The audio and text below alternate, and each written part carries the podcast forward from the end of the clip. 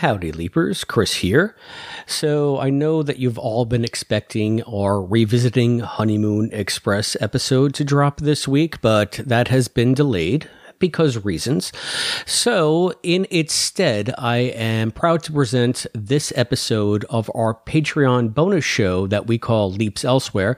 Leaps Elsewhere is a show that Matt, Allison, and I do where we discuss other projects that Scott and Dean have been involved in. And it just so happens that when Scott was on NCIS New Orleans, uh, there was an episode where Dean was the guest star. So, this is a Leaps Elsewhere that has both Scott and Dean featured. And I have to say, this is probably one of my favorite leaps elsewhere that we've ever done. So I'm happy to bring it to you. And to be honest, this is not quite a random choice on my part. Over the course of the last week, I had occasion to re listen to this, and I was surprised at how much I enjoyed it. So thank you to my friends on the Infinite Potato Council of Elders who kind of sparked this re listen and made me rediscover this episode. You know who you are. And you also know who you are. Our Patreon producers, Harold Sullivan, Glenda Palma, Chris, aka Brackmang, Mike Covert, Jeff Kiska, Craig Riedler, Cosplay Dad, Charles Allen Gossard, and Morgan Felden. This is the kind of programming that we produce for all of the people like you who are Patreon supporters. You can join us at the $5 Leaper level to unlock this kind of content. There's about 25 hours worth of this on our Patreon site at patreon.com slash quantum leap podcast. Enjoy one and all this episode of Leaps Elsewhere. On with the show. The people brought you television's two biggest dramas take you to the Big Easy. We need you to come with us. Not gonna happen. Ah! Kind of old school. Ah! Old school still works in Louisiana. Scott Bakula, You ready? I'm good for a fight. This town really gets into your DNA. My city, my way.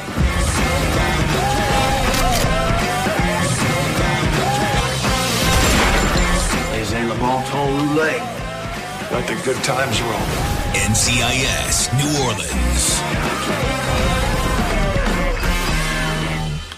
No, I need to get IMDb up, don't I? Because otherwise, I'm going to be referring to everyone by how they look. Because That I guy. can't Oh, remember man, character do- or actor names. do more There's research like than that me. sciencey nerd, and there was CCH Pounder because everyone knows CCH Pounder, but um, yeah, there was the, the sciencey nerd, the kid from American Gothic, and the woman. Oh, we meant to know who they are. That's the, All right, let's save it for the show because I think that's part and parcel of what we're going to be discussing. let's be sure to only say nice things about Scott for this record, just in case, Just in case. because I'm sure he's listening. Yeah, Scott Bakula's like, no one ever talks about NCIS New Orleans. Oh dear. Stop it. Save it. Save it. We haven't started yet. right, let's let's do we're, it. we're all going to talk about the accent, let's face it. the back scent.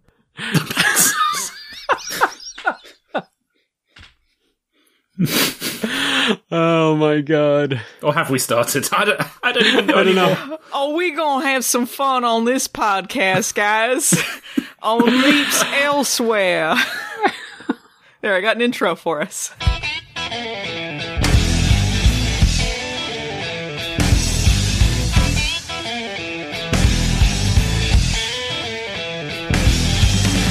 Boom, boom, boom, boom.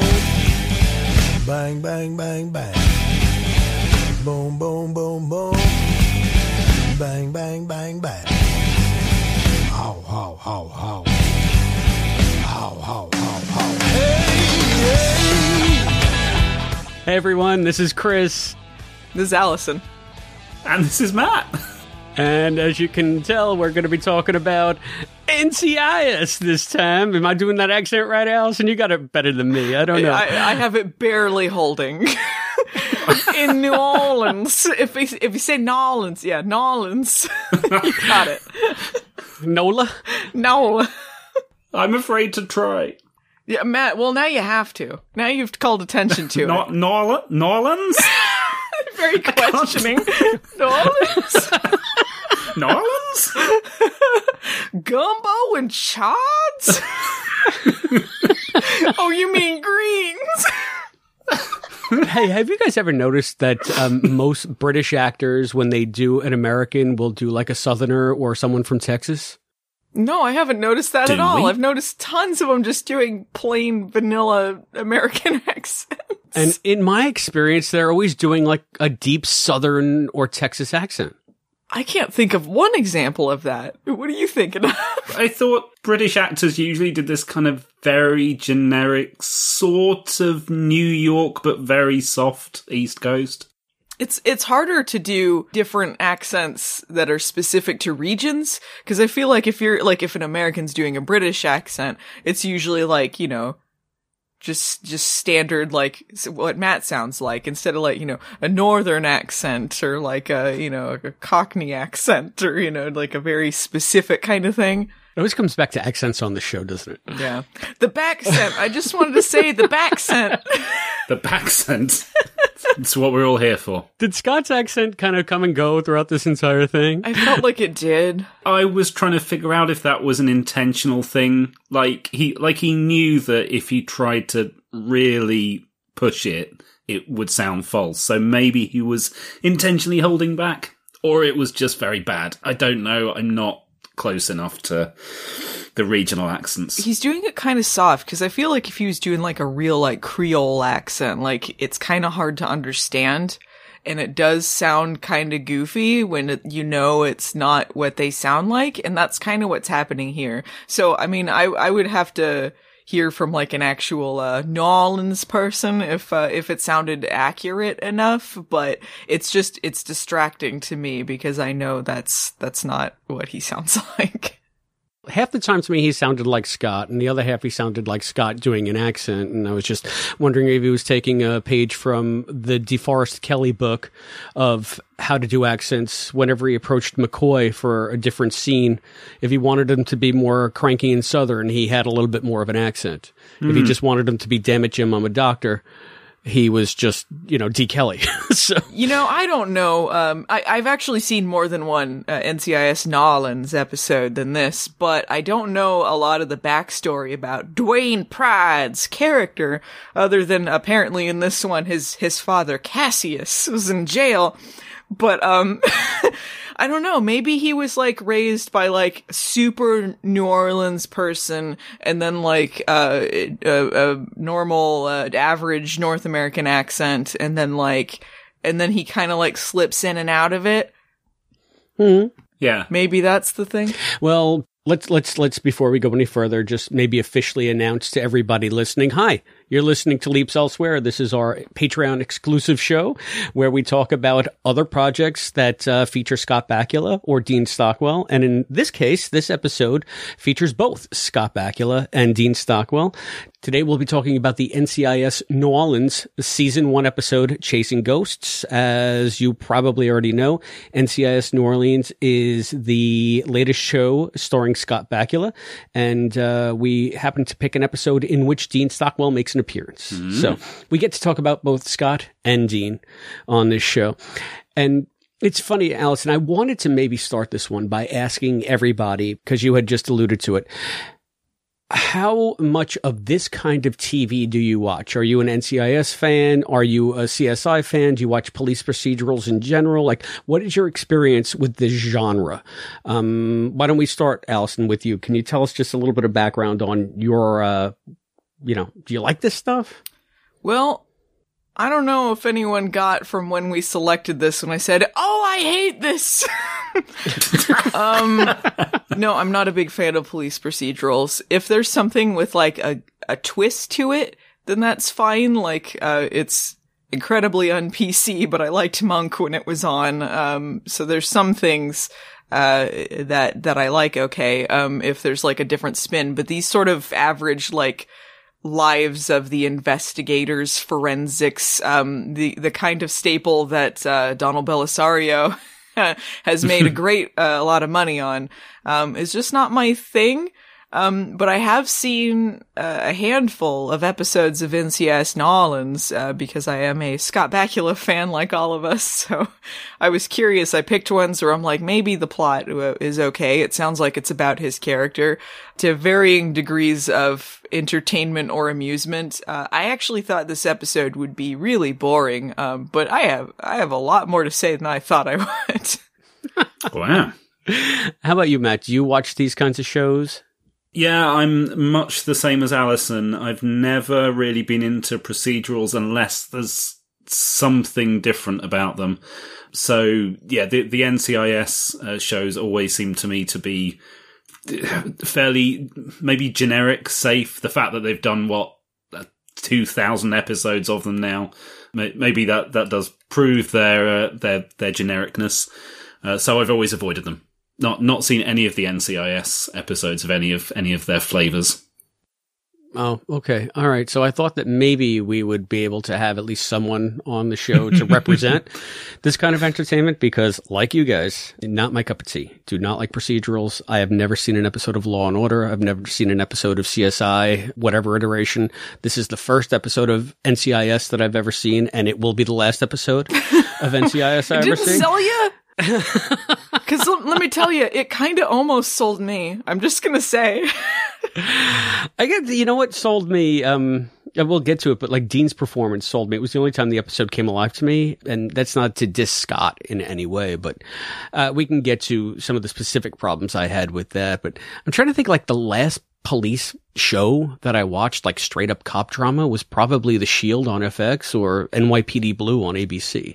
Yeah, NYPD Blue was my last as well that, Yeah. that I was properly into, and that, that was that was a long time ago, Right? Yeah. What about Cop Rock? Either of you see Cop Rock, the ultimate police procedural? I do believe I spoke to Laura Harrington about being in Cop Rock, our own Connie LaMotta. Oh my god! My grandmother's platter. Amazing. And I, I think she said she had a blast. So I bet it was super fun to work on. Go back and listen to our interview uh, with Laura Harrington from the Deliver Us from Evil podcast. Uh, what's that episode 079, I believe, or 080, 080, QLP 080. Well, I wanted to, to kick things off here by describing the three plots of this episode. Perhaps if people kind of get like the overall uh, what's going on, um, then then we can dive in a little deeper for people who are not familiar with uh, NCIS New Orleans. So here's the three plots. You got uh, the the main one, which is there is a 40 year old unsolved murder involving a lynching that has sort of a, a personal meaning to uh, CCH Pounder's character Loretta Wade. And then you have uh, Thanksgiving's happening, and Dwayne Pride, Scott Bakula's character, his daughter doesn't like that he buddies up with with her boyfriends all the time. And then you have there's a greens off happening. and the science nerd Sebastian Lund, he's making greens and he needs beakers to do it and an algorithm to figure out the spices they'll like. I love that. Was that supposed to be a quirky character trait where like half of his lab was like dangerous acid and things to like, I don't know, take flesh off of a, a gun and the other half right next to it was, oh, those are the greens for Thanksgiving. More greens? Yeah, Loretta told me about the greens off since I recently discovered that my fruitcake was not well received. I thought I'd get in on the action. Since she's the judge, I decided to make an algorithm based on all of her favorite spices. Oh man, this is totally out of hand. Is that for your kale too? No, that's uh, that's for the case. Actually, it's extract from the silt found on the burglar's pant cuff. It's lead. Ha, ah, that's so wacky. What a nerd! What a nerd this guy is. I figured out the algorithm, what spices she'd like. I was confounded. Did that not work for you, Chris? Because that totally worked for me. It was ridiculous. yeah, and I loved it. I think it was meant to be ridiculous to be like, oh boy, like I'm sure if you were a 67 year old housewife, that was hilarious because, oh, that's so silly. Oh, that's the that is the audience for this type of show and for most daytime TV on on CBS. I'm sorry. It's for the average older person who may or may not be paying attention to what's going on. And I hope that I didn't just alienate any of our 67 year old housewife patrons out there. I do apologize, but you know the show was written for you. I'm sure there are like there are fans of NCIS New Orleans listening to this because like that kind of crosses over with fans of Quantum Leap for obvious reasons. Like um just cuz we're not into it, we're dunking on it. Like it's fine if they like it. I I think there's probably some merits to it, but, but I don't mean to insult anyone who is is into this. this this was the weirdest thing because I found this show both like I got whiplash because the plot and story moved so fast at times, and then for the other half of the time I was like bored out of my mind, and it was just. I knew it was going to be formulaic because that's what a procedural is. It's just a very formula, but this is so script by committee, by the numbers, plot, plot, plot, joke, personal side story, plot, plot, plot, joke, personal side story, plot, plot, plot, resolution. I, so there's not even like a well i guess there was like a third act turn you could even see that coming Oh my god, I called the killer immediately. oh my the second the, guy second got the on guy screen i was like that's up, the killer The second there was an old person on screen that was not Dean Stockwell, I said he did it, and then he did it.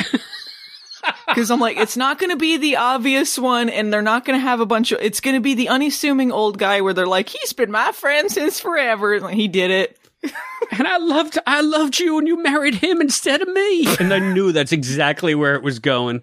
Oh, all right. I'm going to be honest, guys. Then this is really embarrassing, but maybe I wasn't paying attention. I one of my notes here was that I I thought there were some good twists in the plot, and yeah, I did not see that coming. I mean, I think that comes from if you've seen.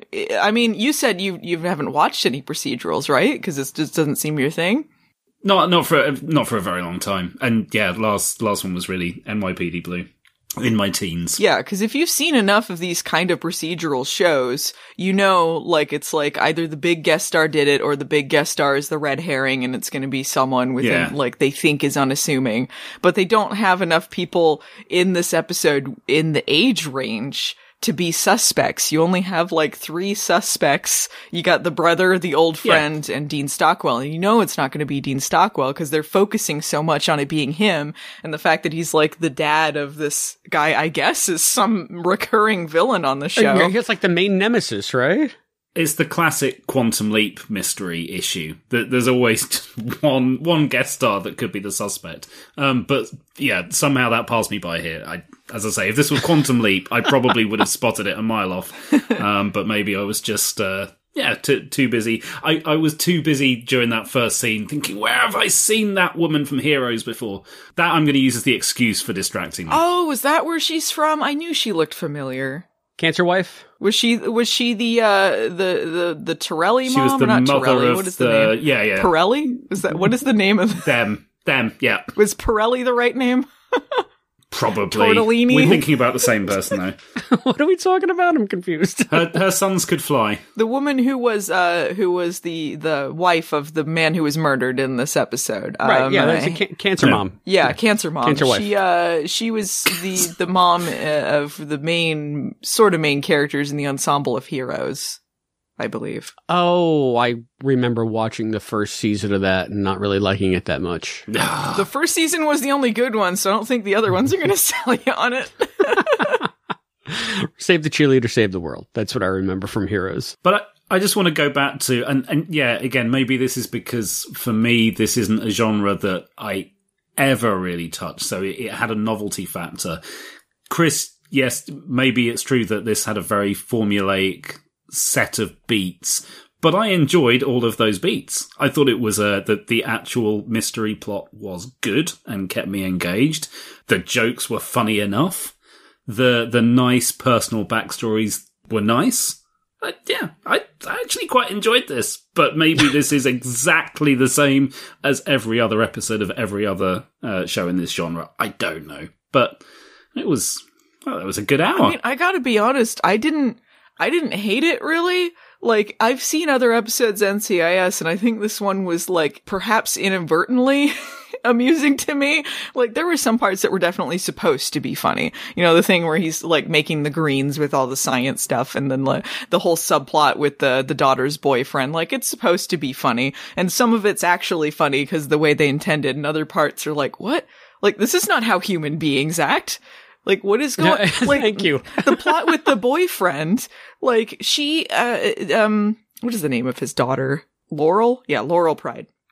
So, so Dwayne's daughter Laurel is like, I'm gonna bring this guy I like to Thanksgiving dinner, but don't do that thing you usually do. And you kind of think because this is a plot you see in a lot of things that maybe he's kind of tough on the boyfriends or maybe he's kind of, you know, like, uh, you better treat my daughter right. But it turns out he's just too friendly. He's just too nice because they always end up being buddies with him. They'll, they'll call him for advice. Some of them still do. He helps them out. He's so nice. And she's like, don't make it weird. Don't get close with my boyfriends. This is going to be just a nice dinner. So the moment that this guy shows up, his name is Orion, by the way.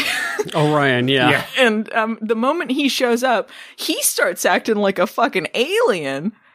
And he's like, I brought these spices for the dinner. And he takes them out and he's like, I bought, I got them because they're for your. He uses some technical term for the front taste buds or something, like a human being would ever say this. Why cinnamon? Daddy. It's for the fungiform papillae. The fungiform papillae? Mm-hmm. Taste buds at the front of your tongue. Uh huh. You get the savory right away. And then like Yeah, they right. start talking. It's like a million years just to get to the point. I got cinnamon because it's sweet. Why didn't you just say that? What is going on? And then she gets all pissy at her dad for like not acting like a fucking tool about it. And then it's like, what?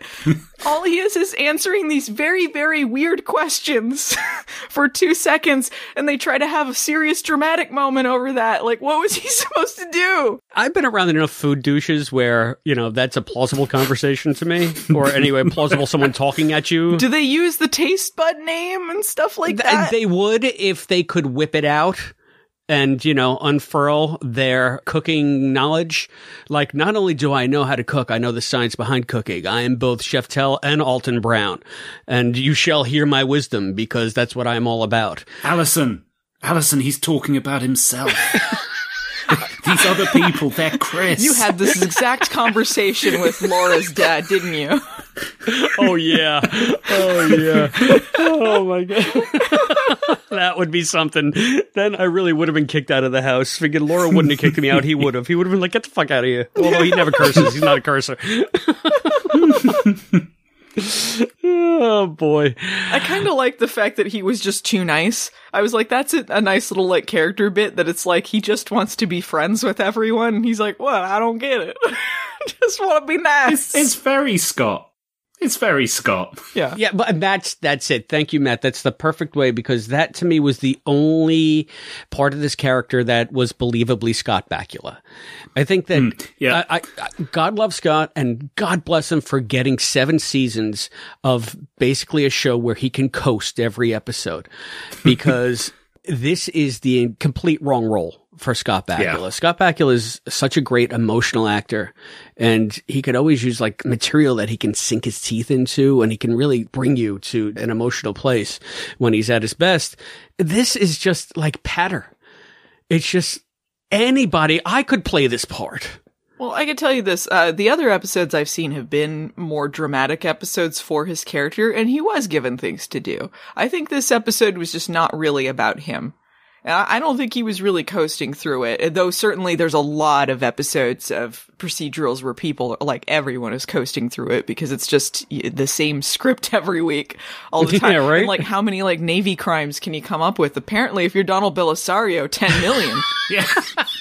I was so confused as to why there are Navy, like a SWAT team of Navy cops in New Orleans. Like right there, I'm having trouble buying the premise of the show altogether. Is that like a real thing, like a real world thing? Are there NCIS chapters in every city?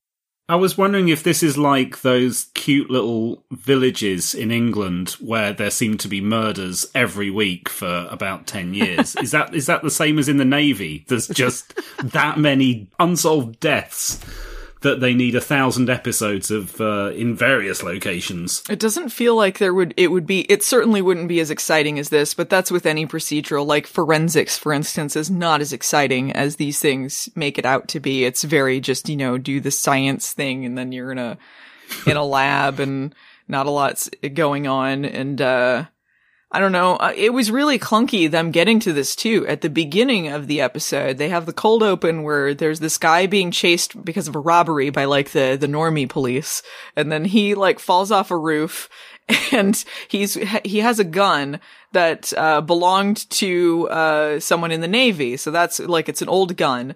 So when the NCIS folks come in, you got short haired lady and you got short haired guy, and they come over and then they're talking about greens or whatever for Thanksgiving.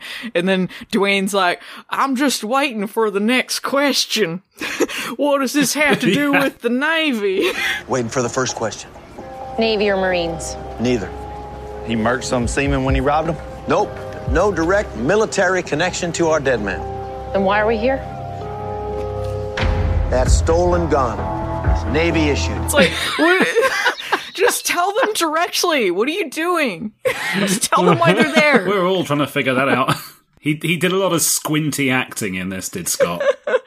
And then they cut to the Applebee's intro and like, oh, oh, oh, oh. but that that whole the, the whole cold open just seemed to go nowhere. That was that was a lot of effort just to introduce a gun. yeah. Well, you got to fill 47 minutes somehow with these shows. So I guess it's like a little, uh, maybe it's like a change, you know, because like you, you are wondering, like, what does this have to do with the Navy? This is just a robbery. What's going on here? And then you're intrigued, like, what does the gun have to do with it? What does the Navy have to do with it? And then it just happens to be a gun that just happens to be because now this is another like oh what a bunch of bullshit. CCH Pounder, amazing actor. Someone I loved in The Shield. Just, I think she's great. Another one that is just completely wasted, but God bless her. She got seven seasons too. She's getting a payday, and uh, I don't think this taxes her acting abilities all that much. So good on her. But uh, her character trait is that she leaves cold cases on the bedside table when she can't sleep. And I can't sleep a lot. And this just happened to be her first cold case that got her into the cold cases. It's just like, what? she, she was given some real clunker lines. Okay. She's, she's, um, the coroner, I believe. She does the autopsies and the investigates the bodies. Apparently, according to this episode, yes. So she hangs out in the very, very blue autopsy room. And, um, so she's like, they get, they exhume the body from this like 40 year old lynching and she takes it out and basically boiled down the problem with the body is that there's no damage to the bones in the neck. And generally when you get hanged, you're to break your neck. Um, and also there's a giant hole in the skull that would seem to indicate he, he, he was probably hit in the head and killed that way. But she goes around it in the dumbest way. She's like, usually you see damage due to asphyxial resistance. And then like Scott Bakula's like, you mean when someone struggles when they're being choked? It's like, you don't have to explain that someone breaks their neck when they're hanged usually. You could have just cut to the chase and said, hey, you see this big hole in the skull? That usually doesn't happen when you're hanged. There's an issue here. But they go around it forever like we're the dumbest people on the planet. And how did they not notice this 40 years ago? Well, they seem to have been very corrupt.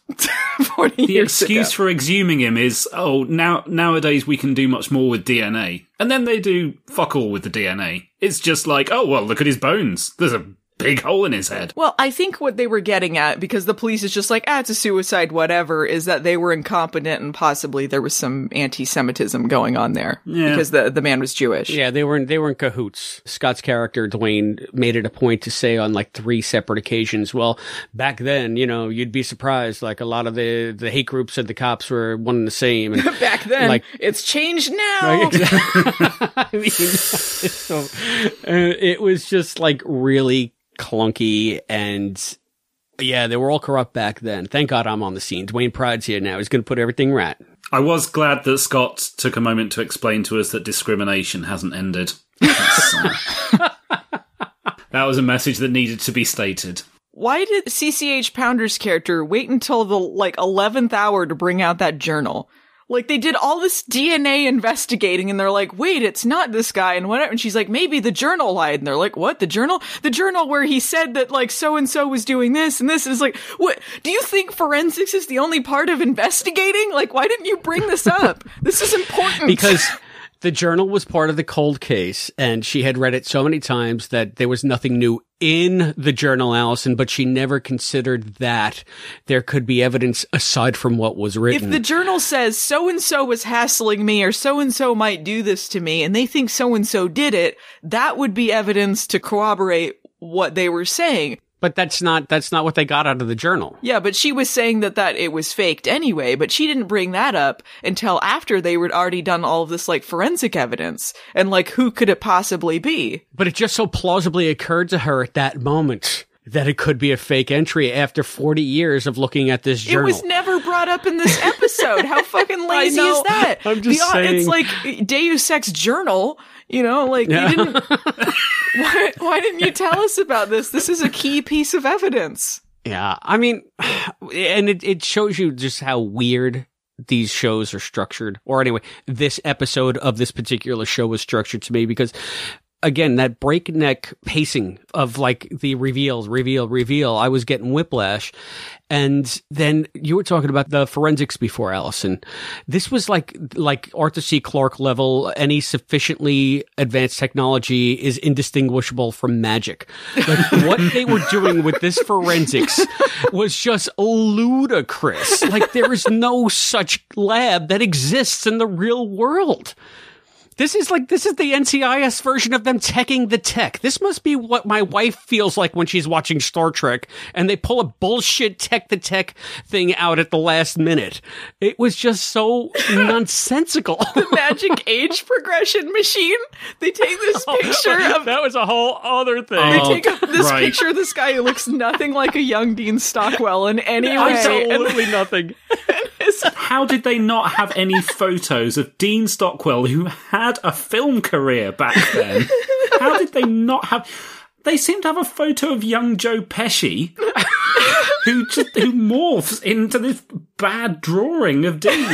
Brilliant. morphs into his head exactly. That's not even like if you have like sketches of possible age progression, and people do that. They take photos in like Photoshop or Sketch, and they're like, okay, this is plausibly what they look like. It doesn't look like an exact photo of them. I'm sorry, but the photo that they, the progression that they did was so wonky looking. He had a big Yeah. bulb head. it was just like, did they make it like purposely like jarring like that? It was, it was nightmarish. I legit laughed out loud. Me too. They didn't want it to look perfect for the reasons that you guys have said. So I think they just took a photo of him and went, well, let's just, if we stretch him around a little bit, then he won't, it won't look like a perfect photo of Dean. Like, yeah, that's not how it works, but okay, thank you. It made, it made the, the image of, of Fat Neck Styles look realistic compared to, uh, They did a similar morphing effect to get that in 2014. Can I, just say, I also laughed a lot at Dean Stockwell is T-Bone. Isn't that a type of meat? T-Bone. we have been talking about Scott a lot and the show a lot, but um, Dean being in this, I believe that this was his very last TV appearance. Yeah. It seems like he had another film that came out the same year. Yeah. yeah, it was his second to last thing that he did before retiring. Dean was really solid in this one. Hmm.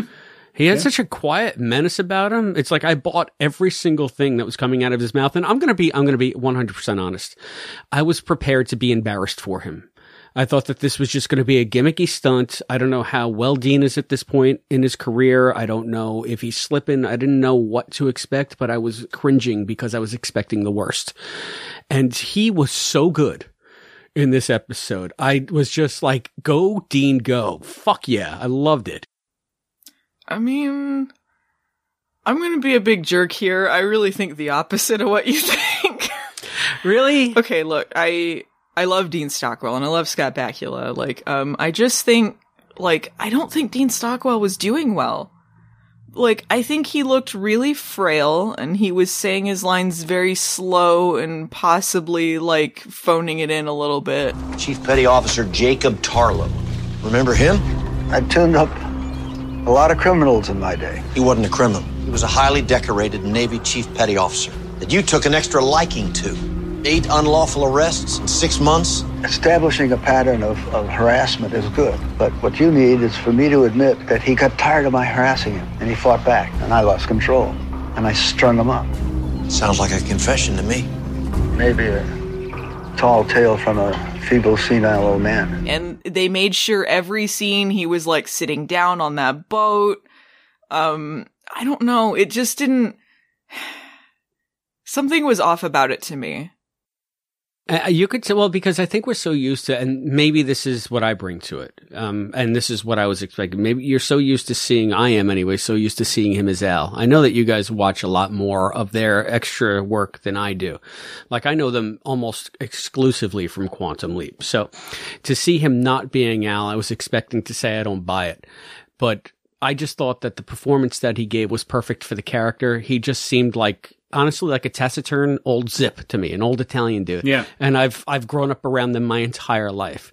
So his he was entirely believable in that respect. And just sort of that dry are you menacing? You could be menacing, right? You know, it was much better than I was expecting.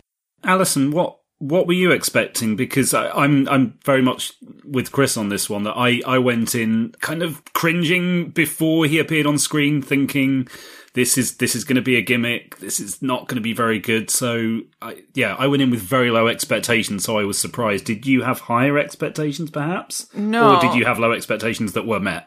As far as Dean Stockwell's part was, it's pretty much exactly what I expected. It was uh, Mm. like one day spent on a boat. I don't think they wrote anything embarrassing. I don't think the story was embarrassing. I don't. Well, I don't really think it was embarrassing. I just think it was like it, it was it was fine. I just think Dean Stockwell like it's. I think. I mean, he was like in his 80s and like I think he just wasn't doing well and like but I mean I've seen like other roles that he's done later as well where he does speak kind of slower and you know like obviously he's older but like it feels like he spent a day on a boat and got to hang out with his old friend Scott Bakula again and like I, it wasn't like a feature for me the fact that Dean Stockwell was in there like even though it's it's nice to see these two acting together in something Hmm.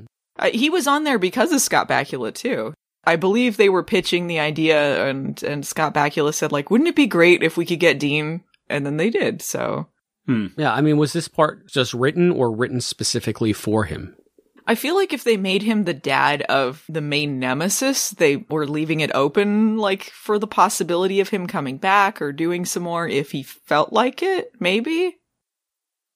Yeah, that seems like it, it's right to me. And now, what really knocked me for a loop, forget about Dean Stockwell coming back. I mean, you have Brian Hackett as the big bad in NCIS New Orleans. I mean, Steven Weber to me is mainly a comedic actor. So to have him on there as the recurring nemesis for Scott Bakula, it's just like, what? it's, he belongs in that role as much as Scott belongs in the Dwayne Pride role, as far as I'm concerned. I don't think I know him. I so he didn't jump out to me at all. If you guys don't know the Brian Hackett reference I made, um, the first thing I ever saw Steven Weber on was a sitcom called Wings. And Laura and I Oh, loved Wings. okay. We watched Wings all the time. And it was about two brothers on Nantucket who owned like a small airline. And, uh, he played the brother Brian. So he was funny in that. And after that, he had sort of a short comedic film career. I remember seeing him in a Mel Brooks movie in the late 80s, maybe early 90s. So to have him pop up in this as a villain was kind of weird to me because I know him primarily as someone who gets the laughs. Although they did weirdly, but everything about this was misguided anyway. They they cast him as Jack Torrance in the TV miniseries of The Shining, but that whole thing was a fucking abortion anyway. So he wasn't any more miscast than anybody else. So I mean, I I'm not familiar with him from Wings. I've heard of it, but I've never seen it. Um, I think he played like a fine villain. He's got kind of a villainy face. Yeah, yeah, I, I'm I'm perfectly willing to concede that this is what I bring to it. Yeah, I bought him. Going back to Dean Stockwell, there was like a part where they're talking on the boat, and uh, Dwayne is uh, is indicating he thinks he's part of this murder. He's got something going on. And then like Dean Stockwell is like, yeah, well, you're just waiting for me to say that like I, I flew off the handle and I attacked him and I did this and then I threw him up on a tree to like cover for it and all that. And he's like, yeah. He's like, well, that maybe it's a story by a crazy senile old man. This is just a story I told. Like he's saying, if I did it, this is how it happened. Anyway, I gotta go take a whiz. And then he leaves. I gotta go to the restroom. Ah. And like, why would you say that? Especially because he had nothing to do with it. It was just weird. He's just pissing off Dwayne. He was goading him. Yeah, but you're just implicating yourself. Like, what if they'd found something small that seemed to link him to it, even if he wasn't involved? It's just like, why would you implicate yourself? I feel like that was the biggest red herring that they were throwing at you in this, uh, to, to make him feel like, um, he's a, like the biggest of the big bad. Like he'll just brag about it because he's so above the law that I guess this guy is a senator. His son is some kind of like elected official who's going to protect him. Hmm. And they even had that whole weird subplot with the injunction against the exhumation of the corpse. And it turns out that it was evil Brian Hackett that stopped it until Dwayne threatened him somehow with it coming out. I don't even remember. That's what I mean. It's just like one needless plot turn after another. Yeah, why did he stop it? Because he thought his dad might be involved? He was protecting his dad in case he was involved because he knows his dad is dirty. Yeah. I mean, uh, this is one thing I'll give for, for Dean Stockwell's character. He does say like, hey, no one would accuse me of being innocent, but I wasn't part of this. I'm like, all right, I Hmm. guess that's something. I don't know. Oh, there was a part two also where um so they're they're looking through the evidence like um the short-haired girl she takes out a noose like she's like I got some evidence here uh, such as this and she holds up the noose and then Dwayne's like That the rope Jacob was hung with? Yeah. and I'm like what, what else do you think it is what else could it be I feel like they went through special care, and I don't know, you, you've seen other episodes, Allison, to take viewers by the hand and lead them through every single plot beat and maybe even give them a big spoonful of sugar with each reveal. Is this indicative of all of the episodes that you've seen? this one had like more forensic stuff and I, I feel like the um the other episodes I watched were more very heavy on Pride's character, either like he's kidnapped or in danger or some other thing going on where it's like not a typical procedural, like we gotta figure out who this person is or what's going on kind of thing. And more action based or things like that. So I, I don't know, but it does feel like this is in general pretty typical of like a, a procedural show. They gotta walk everyone through it, uh, in case you are a complete moron, spoon feed you everything. you don't know what words mean, or they say things that they think sound smart and then they aren't. I, I I- I'm sim- similarly confused with the setup of is it the police NCIS police headquarters or is it Pride's house or does he just have like a kitchen in the headquarters or like because there seems to be cooking in the same place where they do their investigating just like the guy's making greens in the same place where he's rubbing DNA off of a 40 year old murder weapon It's the way they roll in New Orleans. but is it Maybe. Why did that guy need to make the greens so early though? They're gonna be all like soggy and flat and gross by the time they eat. Those were all test screens, don't you get it One time he tells he tells Pride not to touch them though, like those are the ones for dinner. So at one point they're not test anymore.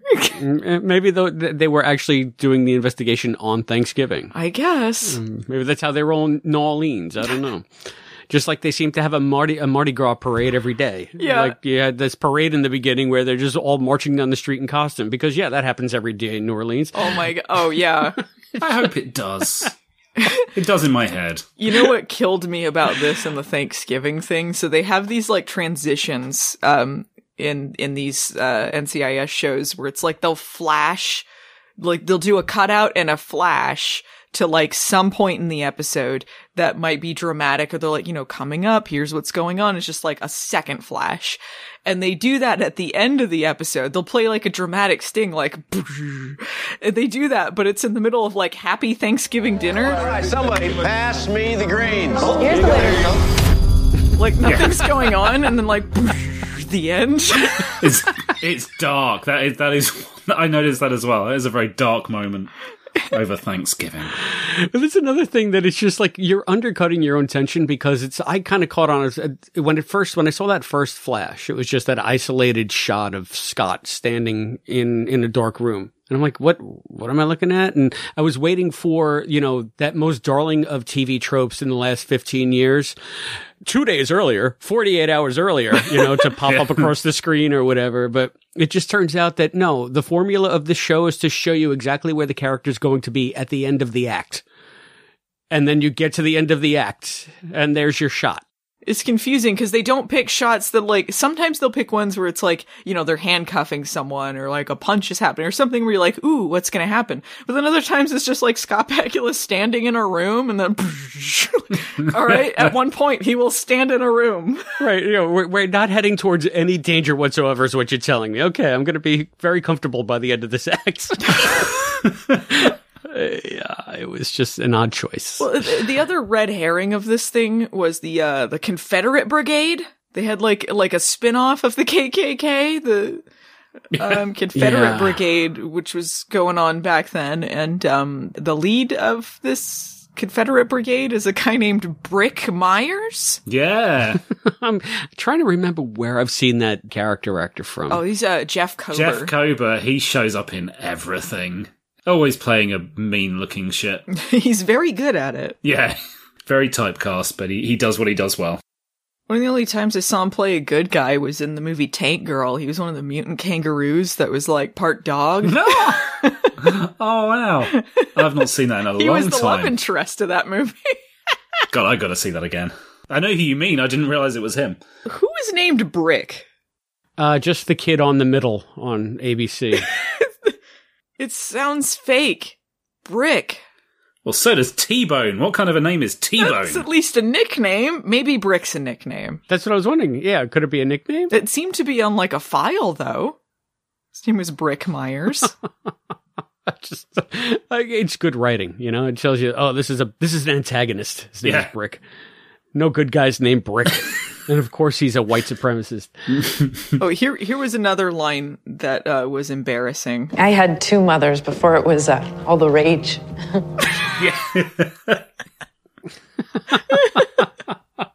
Why? For the sixty-seven-year-old housewife out there to say, yes, I'm progressive. Yes. It felt like it was written by a very old person. I'm not familiar with these writers. Um, they might be younger. They seem to write a bunch of NCIS New Orleans and be story editors. So uh, I guess that makes sense. But It just struck me as sort of a very mainstream way to try to get some social commentary in. it feels like something that that they thought was kind of edgy and like would make old people laugh, but be safe. Yes. Right. It's like when you see the, the equivalent of like the church group making a hip hop video about how great Jesus is. like that's, that's how much edge it's got. Yeah. Also, I don't want to. I I should say like conservative older people. I feel like I'm like dunking on old people a lot in this episode. I know we probably shouldn't do that. It's just, you know, it's, it's just the joke of this type of program. It's, it's like the stereotype is that it is skewed for like an older crowd. And CBS especially is like supposed to be the old person network. So, I mean, you got a double whammy working on you here. Yeah, like like an older conservative crowd is what they're going for. We're going for the cheap joke. We get it. We know, but it's still funny. Was it funny? Two moms before it was all the rage. no, I mean, us, us dunking on it's still funny. Oh, okay, yeah. there was another character in this. Um, okay, Christopher LaSalle. He was like the short-haired guy, like the the almost buzz cut that was hanging out with the short-haired woman. Oh yeah. Okay. American Gothic. kid. Yeah, I was gonna say I didn't know it was the kid from American Gothic, which is a very good show. I, I liked that. Um, it was kind of screwed over, but What's American Gothic? I've never seen it. Uh, Mid 90s, uh, one season wonder with uh, Gary Cole. And, and a heavily accented Lucas Black. He softened out his accent a lot in the intervening years. Yeah, it was it was kind of Twin Peaks esque, like small town Yeah. weird things going on, and the the sheriff might be the devil. There's these whole like prophecy going on and stuff like that. It was really well done. But if you ever watch it, look up the um the intended order, not the order on the DVDs, Yes. it's it's all sorts of screwed up, and it's important to the plot that you see it in order. It's one of these ones where a, a, a few of the episodes weren't, weren't aired in the original run and got aired afterwards. And I think, yeah, on the DVDs, they're just all shunted up towards the end instead of peppered throughout, as they should be. So saying to watch it in the production order, not the airing order, much like Star Trek the original series first season. Yes. Yeah, yeah. But like this this guy Lucas Black, um, I thought he was great in American Gothic. I think in here he was cardboardy and boring. Yeah. And he served his purpose for this type of program, I guess. He's listed second in the cast list, and we've got 50 minutes in, and we've only just mentioned him. That's that's how meaningful he is. he did nothing though. Yeah, I He did nothing in the episode, and he seemed like the kind of like pretty boy you would add to a show like this. Like if you want like for the the younger crowd, like the more the you know you got Scott Bakula for like the older ladies, and then you you want to have like a younger kind of generic hot guy because it's not like Sebastian, he's the nerd guy, but you want to have like you know Yeah, well, that's but that to me that that was th- th- they were all generic characters. You had the nerd guy who was like the socially awkward tech genius. You had the hot younger partner who was the up and comer. He's probably a hothead in a lot of the episodes, and then you have the no nonsense, tough as nail, short haired girl. Who's going to show them all who who really runs the roost? I I don't know. It just seemed to me like again script and character by committee. yeah. These are all the boxes that we need to tick. So let's tick away. Yeah, I think the cast gets a shake up in later seasons because I've seen later ones and there's some like guy in a wheelchair added to the cast and some other stuff that like. Of course. Well, I think got to be a wheelchair Well, guy. I think he's like actually like a disabled actor, so it's like representation, which is nice, you know. But um, but I can't say. I mean, whether or not it's actually a good program, I don't know. The ones I watched were all right, but um, some of them weren't actually. But it, dep- it depends. but I think they get kind of a shake up. This feels also like an early um first season of a show awkwardness to some of it. Like they're still figuring it out because this is only nine episodes into the entire show. yes, definitely. So you're saying that we're maybe not seeing NCIS at its best. This could be the equivalent of a season one episode of Next Gen. no, I don't think it's as bad as season one of Next Gen. I'm sorry. Is this this like Angel One kind of level? No. Things seldom are as bad as the first season of Next Gen, but uh, let's hope this comes close for its own sake. See, I saw the pilot of NCIS New Orleans, and I can say most of it was pretty boring, but when they opened the, cold open, a box of shrimp falls open, and a severed hand is inside it. and then they go to the boom, boom, boom, boom, and I'm like, oh my god, oh my god, oh my god. Like, look, you know, we're in New Orleans. Get it? Get it? We got Creole and jazz. um, there was um, this was a, a huge loss for the uh, IMDb message boards because um, they still existed when the show uh, started, and so like uh, on the message boards, it was a lot of people like dunking on the show, and they had one. There were these ads for the show where they kept using a quote where Scott Bakula's character goes, "Oh, we gonna have some fun," and so it was like every every time you saw the ad, "Oh, we gonna have some fun," and one of the one of the posts was like, "Oh, we gonna have some fun," and then you open it and it just says no. and then there was one where they said, "Quit talking about gumbo every episode. They gotta bring up gumbo." I don't think we got gumbo this episode, did we? They didn't bring up gumbo, though they did have to bring up greens a lot and kind of there were a lot of lines like, "Get it? We're in New Orleans." Yeah, it's funny because it uh, reminds me. This is I don't know why this. I know why it popped in my head because of the gumbo thing, but then I was thinking just like stereotypical. And did you guys ever see a show called The State on MTV? No. No. It was a sketch comedy show. It had the guy from uh, Reno 911 who now plays Felix Unger on the CBS Odd Couple reboot. Um, Thomas Lennon is his name, and Ken Marino, who you've probably seen in Party Down, and uh, Michael Ian Black. Um, a, a lot of people that have since gone on to do other things comedically, but I saw them live once uh, in in Queens, and they had this skit. It was just called "The Jew, the Italian, and the Redhead Gay all living together on Avenue A." And every line they had, like the Italian guy's like in a guinea tee, and he's like, "What? I gotta make the sauce," and the Jewish guy is just like, "I have to go get bagels," and the gay guy is just being flamboyant for no fucking reason, and it was just like hilarious because that is how TV executives look at this stuff. So I think that you going to have gumbo and greens in every episode because, hey, we're in New Orleans. We have to put it in, you know? And things haven't really progressed in, in a lot of ways. It's still just a lot of dumb, dumb bunk on the head references. It, yeah, it, well, yeah, it does feel like a lot of like we have to hand feed you like all of this stuff and like remind you about the setting and the place. And like New Orleans is like a great setting and very cheap to film. You get a lot of you get a lot of deals if you film in New Orleans, but it is a very good setting. And like, um, if you're gonna do another spin off of NCIS, like, I mean, that's that's the place to do it, right? You got like such a great culture and uh, great architecture and you know, gumbo. It looked great. Have you guys ever been to New Orleans? No. no, but I'd like to go someday.